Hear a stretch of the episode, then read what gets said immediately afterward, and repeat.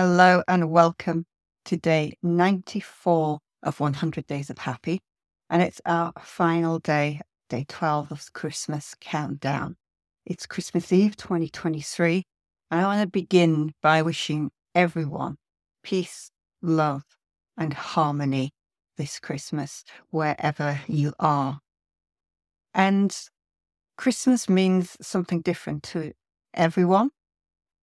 It's a religious festival, but also it's a very commercial festival as well.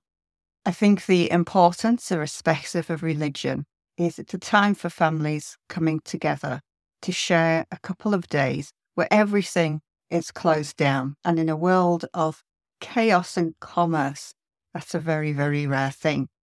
But we come together and we spend the time together as family, as friends, celebrating. And whether you're celebrating the birth of Christ or you're just celebrating family, that's what's important, that we're celebrating.